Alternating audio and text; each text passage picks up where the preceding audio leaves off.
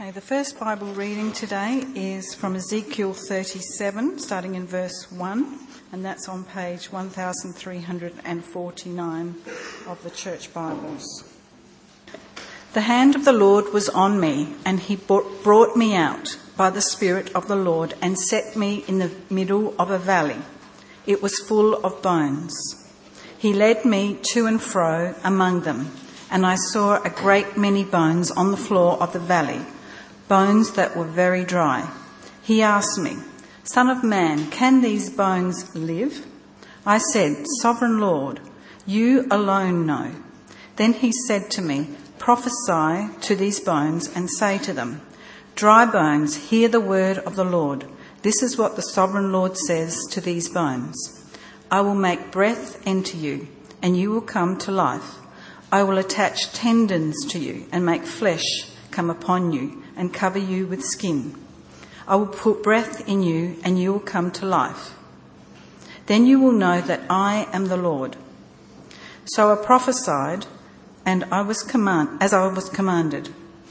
And as I was prophesying, there was a noise, a rattling sound, and the bones came together, bone to bone. I looked, and tendons and flesh appeared on them, and skin covered them but there was no breath in them. Then he said to me, Prophesy to the breath. Prophesy, Son of Man, and say to it, This is what the sovereign Lord says Come, breath, from the four winds, and breathe into these slain, that they may live. So I prophesied as he commanded me, and breath entered them. They came to life and stood up on their feet, a vast army. Then he said to me, Son of man, these bones are the people of Israel. They say, Our bones are dried up and our hope is gone. We are cut off. Therefore prophesy and say to them, This is what the sovereign Lord says. My people, I am going to open your graves and bring you up from them. I will bring you back to the land of Israel. Then you, my people, will know that I am the Lord, and I open your graves and bring you up from them. I will put my spirit in you, and you will live, and I will settle you in your own land. Then you will know that I, the Lord, have spoken, and I have done it, declares the Lord. The second reading is from Colossians 3, starting in verse 1, and it's on page 1831 of the Church Bibles.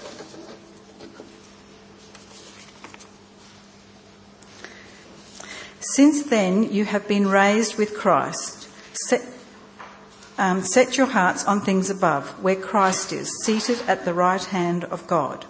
Set your minds on things above, not on earthly things. For you died, and your life is now hidden with Christ in God. When Christ, who is your life, appears, then you also will appear with him in glory. Put to death, therefore, whatever belongs to your earthly nature sexual immorality, impurity, lust, evil desires, and greed, which is idolatry. Because of these, the wrath of God is coming. You used to walk in these ways in the life you once lived, but now you must also rid yourselves of all such things as these anger, rage, malice slander, and filthy language from your lips. Do not lie to each other, since you have taken off your old self with its practices and put on the new self, which is being renewed in knowledge in the image of its Creator. Here there is no Gentile or Jew, circumcised or uncircumcised, bar- barbarian, Scythian, slave or free, but Christ is all and is in all. Therefore, as God's chosen people, holy and dearly loved, clothe yourselves with compassion, kindness, humility, gentleness, and patience. Bear with each other and forgive one another if any of you has a grievance against someone. Forgive as the Lord forgave you. And over all these virtues, put on love, which binds them all together in perfect unity. Let the peace of Christ rule in your hearts. since as members of one body you are called to peace. And be thankful. Let the message of Christ dwell among you richly as you teach and admonish one another with all wisdom through psalms, hymns, and songs from the Spirit, singing to God with gratitude in your hearts. And whatever you do, whether in word or deed, do it all in the name of, Lord, of the Lord Jesus, giving thanks to God the Father through him. Well, let me tell you about Frederic Thiolet. Uh, he's from France. He's my age, 42. I know I don't look 42. He looks normal. Uh, and he goes about his very normal activities, but he is anything but normal. Listen to his words. I have enjoyed an effective resurrection, he says, a new birth. Physically, I have no limit. I am as strong and powerful as before, even more so than before. You see, Frederic received an artificial heart eight years ago. His blood is being circulated through his body with a small machine. It's just remarkable, isn't it? That what, what science can do nowadays. And it powers his very life. But you wouldn't have been able to tell based upon how he looks on the outside. As amazing as that is, followers of Jesus, well, we experience something even more significant, more amazing. God has done amazing things for us through Jesus. We heard about that last week. And He has done incredible things in us by Christ. We might look physically the same with the rest of the world, but we are anything but the same in reality. It's kind of my job this morning to convince you of that. Last week we were reminded about the resurrection of Jesus and its significance. Remember, his resurrection tells us that Jesus is Lord, but he is also the one who gives us resurrection life. This week we'll consider what it looks like to have resurrection life. And these verses in Colossians, they are earth shattering for us as followers of Jesus. If we understand this right, our thinking and our actions are going to change forever. And for those of you who have grasped this already, well, you know what I'm talking about. Our passage starts with highlighting our unity with Christ, and then it explains how it will affect what we stop doing, verses 5 to 12, and what we are to what we are to start doing. The big idea I want us to understand is that being raised with Christ shapes what we do. The events of Easter tells us that through Jesus' death and resurrection, and we've also been reminded by the Lord's Supper, uh, he makes it possible for us to be forgiven for, well, ignoring him, for rejecting him. And if we trust in Jesus, then we are included in his kingdom and given everlasting life. But what also happens is that we are connected to Jesus. That is, we are incorporated into Jesus. And our passage begins with showing us just how tightly connected we are to Christ and his experiences. In verse 1, if you have a look with me, it says, We have been raised with Christ. In verse 3, we died and our life is now hidden with Christ in God. So the reality is that what Christ has experienced, we have too as believers in Jesus. All because believers are intimately united to Christ.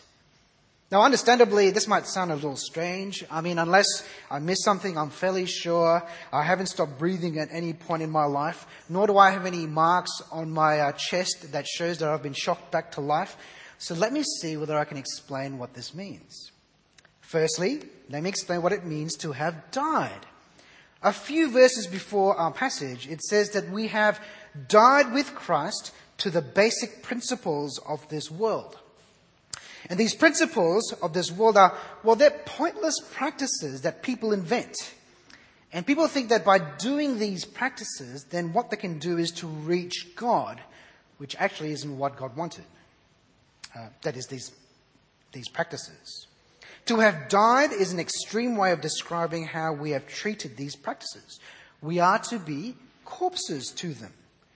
You know what dead people do with rules of men? Well, nothing. This is something that has already happened ever since God converted us. And we will find out that there are other earthly things that we have died to, things that are against God. I've got a dog back home, uh, down in the plains. His name is Snoopy. and uh, Snoopy just loves to lick feet and to steal socks. Uh, so much so that uh, if you come and visit my home, uh, I will warn you about this. This is Snoopy. Snoopy loves to lick your, your toes. So make sure that uh, you leave your toes to the side and maybe keep your socks in your shoes. Otherwise, it might go for a run around the backyard. Now, we've got a chicken at home as well. His name is Butter Chicken. It, it turned up in a pot of curry with spices and naan. Uh, now, I've never had to warn people about our chicken, uh, uh, particularly to hide their socks from my picking chicken, because that chicken isn't pecking anymore. Dead chickens, there's a point to this. Dead chickens have died to stealing socks. Get it? Christians have died, and so we stop all things which go against God. So when God says that we have died, it means that we have completely stopped being involved with anything that displeases God. Secondly, let me explain what it means to have been raised. Being united to Christ also means that we share in his resurrection. And because our life is now hidden with Christ, we are raised just as he is raised. So because we are united to Christ, the life that Jesus has is ours as well. Praise God. Like those dry bones in the valley of Ezekiel, the spirit and life has been breathed into us. We share in the eternal life of Jesus. Now, did you notice that this is present reality? Did you notice that? Yes, we are waiting for Jesus' return, verse 4, to experience our bodily resurrection, but at the same time, we are already raised from the dead. And so we should feel privileged to be connected with Christ as he is seated at the right hand of God, verse 1. That is, seated at the most honored position. We should feel greatly blessed to be incorporated in Christ as we are hidden in him who is, verse 3, in God. Did you see how in verse 4 we share Christ's glory when he returns? Let me wrap your brain around that for a little while. All because we are united to him. Apparently, when a baby is in mummy's tummy, baby shares everything with her cells, blood supply, oxygen, food. If mummy drinks coffee, you might find baby dancing in the middle of the night because uh, it had a little bit of uh, a sip of caffeine as well. Uh, they say that if you eat chili, during pregnancy, then baby might be more willing to have chili when baby comes out. Did you hear about that? I'm trying to work out whether it works with Brussels sprouts. I don't think anything works with Brussels sprouts, right? But you try. We are united to Christ. So as Jesus has eternal life and glory, so do we share in eternal life and his glory, a bit like how the baby shares life with his mother. So when God says that we are raised with Christ, it means we share in his eternal life and glory. And this has incredible implications for how we live now. So verse 1, it says, Since then you have been raised with Christ, set your hearts on things above. And verse 2, set your minds on things above, not on earthly things. Our identity is found in Christ, who is with God above. And so our thinking is to be focused upon God. Our motivations, our aims, our very ambitions are to be centered upon Christ, who is above. And as we orientate our whole selves to Christ, there are practices that we need to stop doing because of who we are, and there are practices that we will start doing because of who we are. All because we shape our actions based on being united with Christ. Has anyone ever tried tandem bike riding? You know, there's tandem bike riding? Oh, you have. You're still here. Praise God for that. Now, fantastic. Tandem bike riding, right? You know, you have two, two people uh, riding on the same bicycle, one in front of the other usually. Now, you, it kind of doesn't work uh, if you're not united. I've worked this out, right? So, you know, if you're at the back, and you're not pedaling, it doesn't go anywhere, especially in the hills. uh, and uh, what I've seen as well is that, you know, sometimes uh, they haven't worked out that you have to lean the same way. And so you, kind of lean into the corner and the other person leans the other way. What, what happens? Well, they hit a tree. Uh, so it doesn't work. well, we've been united to Christ. and our reality is that we are raised with Him. And it means like we're on the same tandem bicycle as God. Which means that we have to orientate our actions based upon who we are. We are God's people. Tandem bike riders need to kind of work in unity with each other. Well, we as people who've been raised with Christ, we work in unity with God. Being raised with Christ shapes what we do. now, verses 5 to 11 tell us about the actions we are to stop doing and why we stop. That is, our motivation.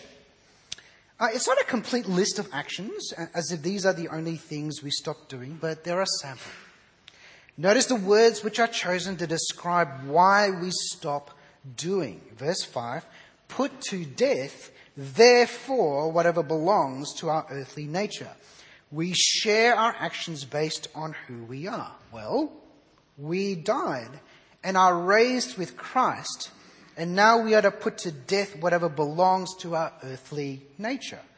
We've totally rejected and cut ourselves off from worldly things through Christ. That's our reality. And so now, kill and reject. You didn't think that Christians are supposed to be that, that violent, hey, but it says here, put to death kill and reject everything that belongs to our earthly nature. It assumes that there are going to be some decisive, even extreme, and drastic steps that we take as people who are raised with Christ.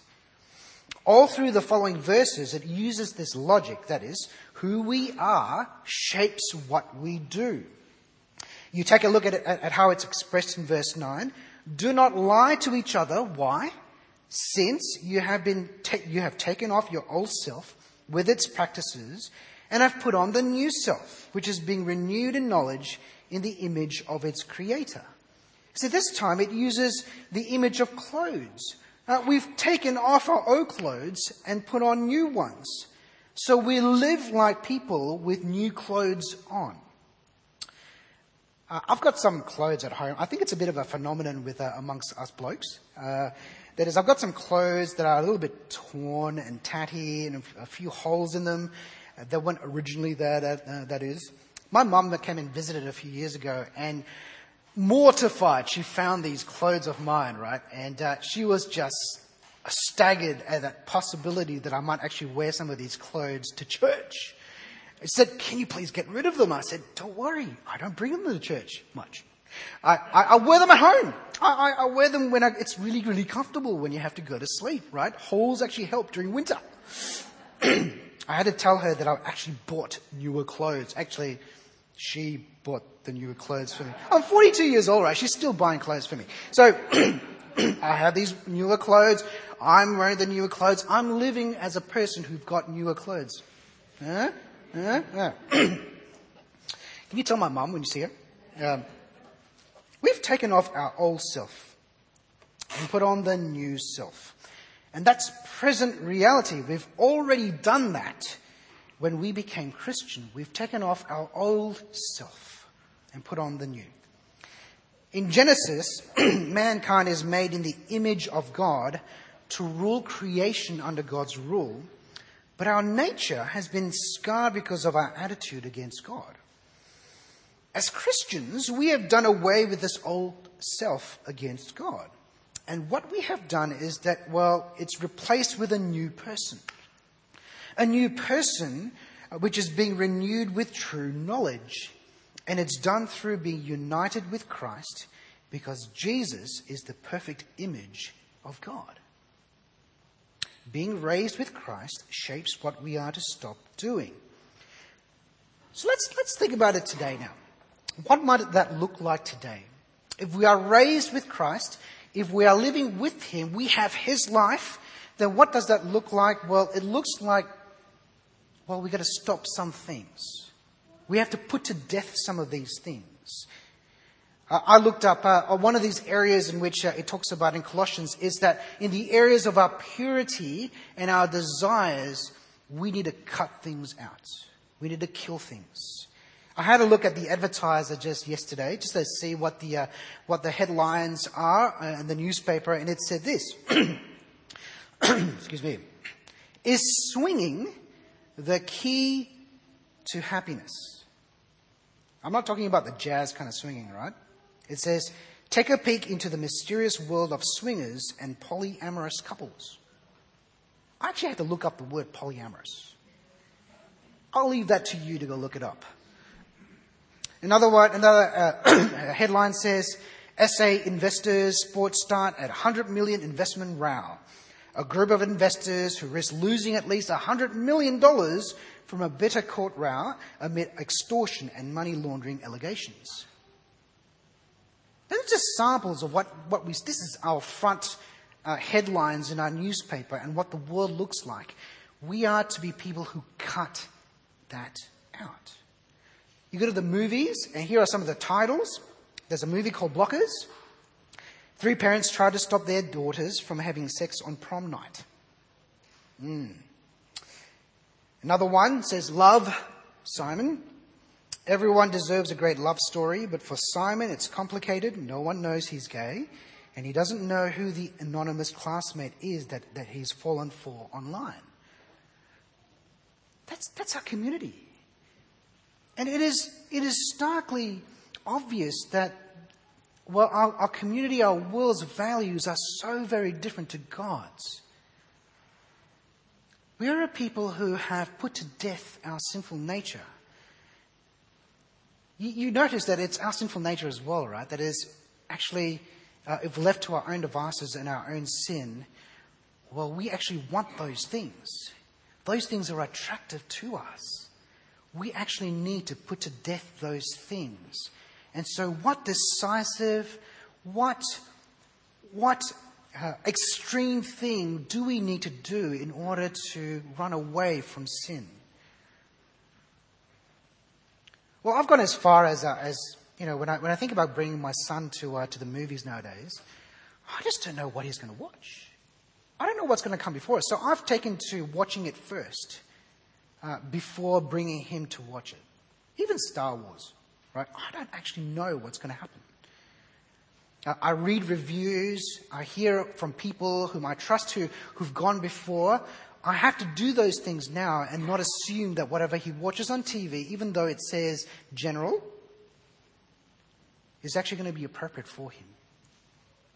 What might that look like? I, have got a feeling that uh, as, as parents, you might have a little bit of a network where you talk about these things with each other. Great, fantastic. I'm trying to work out whether we do it like we do it with our children. I wonder whether we help each other with ourselves. You know, when we go and watch out movies, or, or, or, when we read newspaper articles, do we actually pipe up when we say and, and help each other to work through these ideas and whether or not it's actually from God? Being raised with Christ, uh, being raised with Christ shapes what we do with regard to our purity and our desires. It makes a difference with how we treat each other. it means that we stop acting against each other. Uh, uh, down in the city, uh, we do get some uh, refugees that join our church. Um, you know, from Iran, from Afghanistan, uh, from Syria, even. And uh, one of the really sad things is that what I try and do is I, I, I, get them, I really try and get them together. I say, well, you're, you're all, you know, there's a, there's a dozen of them. Uh, you're all from the same country. You speak the same language. Wouldn't it be really encouraging if we gather you together and we read the Bible together? You can encourage each other. But they don't. You know why? Because there are spies amongst them. And they don't know who to trust.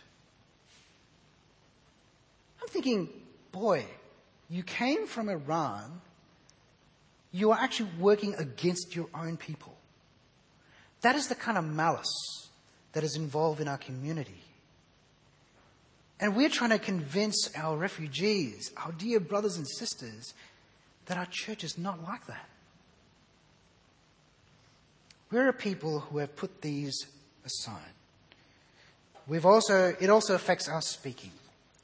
Um, you know, I've kind of noticed that the, uh, the worldly way of speaking has crept gradually more and more into our church. Have you noticed that? I, I wonder whether it's a sign that I'm getting older. But I don't think so. And the really scary thing is that other Christians don't bat an eyelid and they don't notice. And I'm pretty sure that even in the worldly standards, they think it's offensive. and so I feel like this is just on Friday night. I feel like I have to say, brothers and sisters, what's your language with one another? I think we need to help each other with that as well. We are people who are raised with Christ. We have resurrection life. And if we live like who we are, we are to put to death these things that are part of community and the world that has got nothing to do with our life as Christians. Who we are in Christ also shapes what we are to start doing. And that's what the last section of our passage speaks to. Uh, again, it's not a complete list of actions as well. Well, who are we? Verse 12. Therefore, as God's chosen people, holy and dearly loved, clothe yourselves with compassion, kindness, humility, gentleness, and patience. Notice the present reality again. we are already chosen by God. We are already holy and dearly loved. We have been selected by God to receive forgiveness through Jesus. We are already set apart for God. That is, we are holy, it says. God already loves us. And because we already, we are, excuse me, are already God's loved people, it means we are to show compassion and we are to show kindness and so on. Being raised with Christ shapes what we do. This is so very different to how the rest of the world thinks about God. Uh, they think it's the other way around, as if what we do shapes God's love for us. You get that? So if we show enough compassion and kindness, then God will choose us in the end and love us. But that's not, that's not what it says here, does it? We, we don't earn the pleasure of God. God is pleased with us because of his son, Jesus. Make no mistake, we are united with Christ, right? So the reason why God is pleased with us isn't because of us. It's because of Jesus and the fact that we are clinging to Him and He's clinging to us. It's the same logic again, though, when it comes to forgiveness. Verse 13, we forgive each other because we have been forgiven. We are a forgiven people, and so we forgive others. Verse 15, we are to live peacefully because we are members of one body who we are in Christ shapes what we do. Uh, in my primary school time, uh, I come from Malaysia, so in my primary school time, I was in Malaysia. Uh, I used to be able to belt out the Malaysian national anthem. Like, I was pretty proud about this. I could do it really loud. Uh, I knew it off by heart because we sang it in school assemblies. I knew how the rhythm went. I knew the tune. I knew the words. I knew what it felt like to hear the whole school sing the same words uh, usually in the same tone. I had no idea what I was singing about though because my Malay was pretty bad. Uh, but I knew how to sing it. when I started high school in Australia, I learnt a different national anthem. Uh, I sang the Australian national anthem. Australians, all let us rejoice, for we are young and free. Now, it would be a little worrying to my teachers and uh, friends if, whilst they sang the Aussie anthem, I sang the Malaysian one. I, I think I'd probably get carted off to see the counsellor uh, because they might think I'm a national threat. because I had stopped being Malaysian and have become Australian, my national anthem singing is shaped by who I am. My words are shaped by who I am. I don't live like I do in Malaysia anymore. Otherwise, I'd be wearing shorts right at this point because it'll be really, really hot. There'll be no such thing as heaters here. You don't need heaters in Malaysia, right? Because it's like 30 degrees every day. Who we are shapes what we do. well, who are we? Just to recap. We have died with Christ. We have risen with him. We have replaced the old self with the new. We are chosen. We're holy. We're dearly loved and we're forgiven. That's who we are. And we are to live like those, like who we are. Something else that is quite clear, and sometimes when we read these lists of, uh, of, of actions, we think, man, this is hard to do. I don't know whether you feel that. It feels like it's really hard to do. But be assured that it's not something that God leaves us to do by ourselves. We have Christ within us, it says.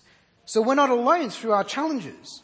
We have forgiveness from Him, so we can turn to Him when things don't go according to plan. We have God's Word dwelling in us, verse 16, to guide us and to encourage us. Shaping our actions is very much an activity of dependence upon God. It's not as if God does all these things and then we're now by ourselves and on our own with our own strength doing these things. No, no. God is ever present with us and guiding us and sustaining us to do it. Being raised with Christ shapes what we do. So, what might that look like today? Well, it affects the way that we treat each other. Being raised with Christ shapes how well we show compassion to one another and kindness and humility and gentleness and patience, so on.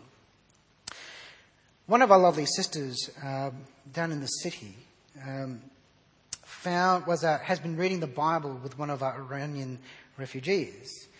And uh, at the start of uh, at the start of this year, what happened was that uh, our sister, the Iranian refugee, well, she ran out of money, and I, th- I don't think she understood the whole visa process. In fact, I'm not sure whether anyone of us actually understand the whole visa process, but uh, it meant that all the money that, uh, that, that, that would go to support her had stopped.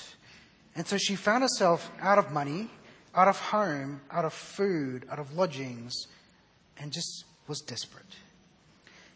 And our, one of our sisters, she saw this. You know, she's reading the Bible with her, and she said, "You run out, like you don't have any to live. Come and live with me. Come and live with me." And this sister from, from Iran, she she ate from the same table, and she felt the same love from this sister. And it's not as if this sister had a whole lot of money to spare, actually. I mean, she, she's retired. Like, I had to go to her and say, Do you actually have enough money to do this? And she said, Yeah, I think. and I went, I'll just keep asking you whether you're okay, all right? And it's not, it's not easy. There's cultural differences. And it w- would be really easy to lose her patience with, you know, our Iranian friend and to be, to be, um, to be offended by some of the things that she does, but she is the most loving person and the most forgiving person, the most compassionate person. And she'll be the first one to tell you that it's not because of her, it's because of Jesus. She's one who has been raised. And she's the one who's been, uh, who has experienced compassion from the Lord. And she passes it on. It shapes what we do when people wrong us. I, I wonder. Uh, I look at my son. My son is. I've got two children. Uh, one of my children is 13 years old, and I wonder. I'm, I'm at that stage where you know, teenagers, right? Teenagers, trying to trying to grow him so that he builds this this uh, this habit of uh, listening to God and learning from the Bible, so that he will he will drive him for the rest of his days. I think. I wonder you can tell me this. I wonder whether the time when he really feels like daddy is a Christian is the time when I say sorry to him. You know that? Like, you know, we, we can be really good at pretending to be all with it and all perfect. And you know, your children, your wife, your partner knows exactly you're not perfect. but when you actually say sorry to each other, I think that's when he, he knows that I'm a Christian. And he considers himself, I think I want to be like God in that way. Especially when I wrong him. Being raised with Christ affects how we treat each other. It changes the way that we speak. I, I hear it in the songs that we sing. You know, the songs that we sing here is not just because it's got lovely tunes. It's because it's got lovely words. Words that have been inspired by the Word of God so that it might richly dwell with us. And I pray that it wouldn't stop there. That, you know, you don't just receive it from the songs and it just sticks in your head and in your heart. I pray that it will care for each other. That you be encouraging each other with it. Friends, you know when, uh, when we in- introduce each other, um, or when we introduce ourselves to each other, we say, Who are we? Well, I wonder how you do that. Uh, hi, my name is Bernie. I'm a lawyer or a carpenter or an accountant, engineer, doctor, plumber, physio, electrician, super mum. Or maybe, you know, we describe ourselves as mother, father, grandmother, grandfather, teenager, child. We've read from Colossians that God wants us to realize that we are, first and foremost, raised with Christ. Present tense. That's reality now. I told you that my job is trying to convince you of this. I hope you have. I hope it's not from me. I hope it's from God. Let me pray. Father God, we give you great praise that you have raised us with Christ. And Father, we are intimately united with him such that we experience his death, his resurrection, and we look forward to the glory that, he, uh, that, that we might receive with him. And Father, we thank you that it shapes the, the very way that we live. And so, Father, we pray that you will help us to put to death the sinful nature, to live like who we are as raised Christians, as raised people with Christ. And we pray this in Jesus' name. Amen.